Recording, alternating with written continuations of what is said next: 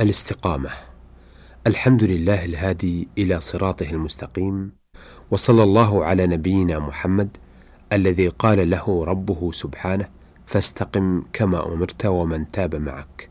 وبعد أيها المستمعون لزاما على كل مسلم أن يتقي الله الذي خلقه وصوره في أحسن تقويم والذي سيحاسبه على حسن صورته وما أولاه من أسماع وأبصار وأفئدة.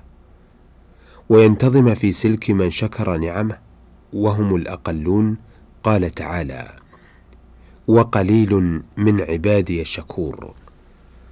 وأن يراعي المسلم يوما أحوج ما يكون فيه إلى العمل الصالح الذي يرضي ربه ويكون سببا لإعتاقه من النار وإدخاله الجنة.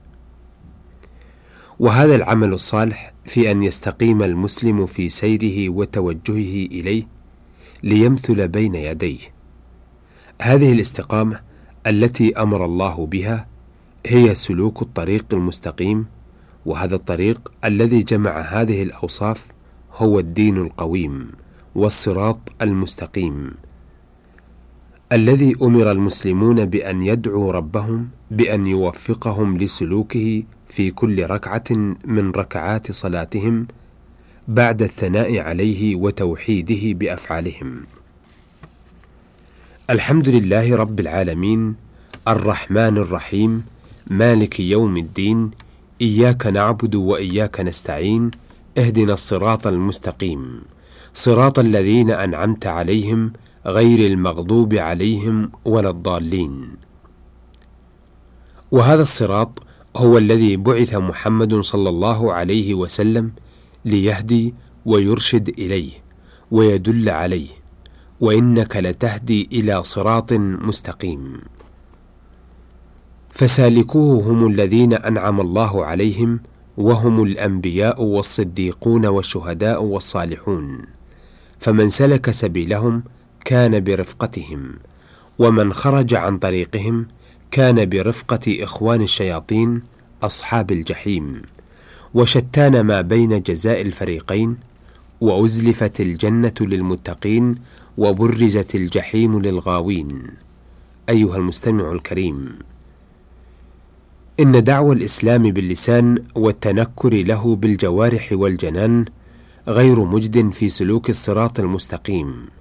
فبعدا ما بين من يسير في الطريق المسفلت مضطربا متقلبا يمنة ويسرى وبين من سار فيه باعتدال وانتظام.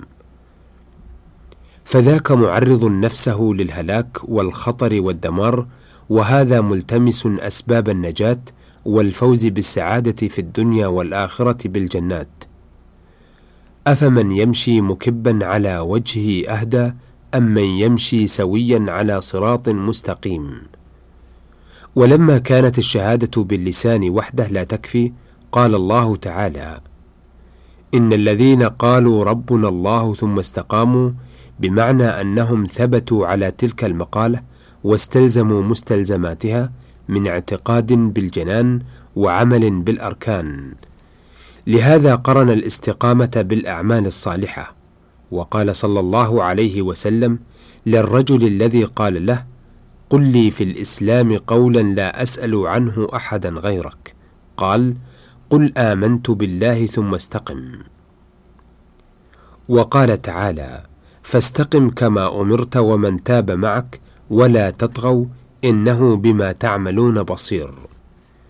إن هذه النصوص لتكشف لك أيها المسلم خط سيرك وطريق سعادتك. تامرك بالاستقامة عن الاضطراب وبالاعتدال عن الاعوجاج وبتصديق الأقوال بالأفعال بالبعد عن أهل النفاق والشقاق الذين يقولون بألسنتهم ما ليس في قلوبهم وما لم تعمل به جوارحهم. كبرت كلمة تخرج من أفواههم إن يقولون إلا كذبا. يا أيها الذين آمنوا لم تقولون ما لا تفعلون؟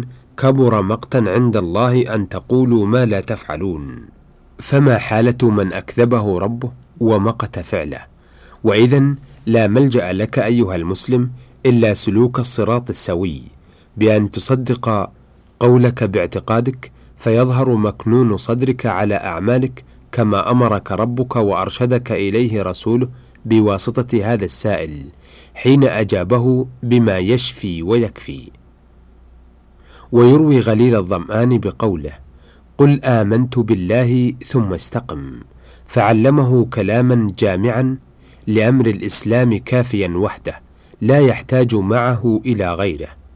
فمن قال آمنت بالله وأن الله ربي أو أسلمت وجهي لله فعمل بما توجبه هذه الكلمة فهو من أهل الاستقامة.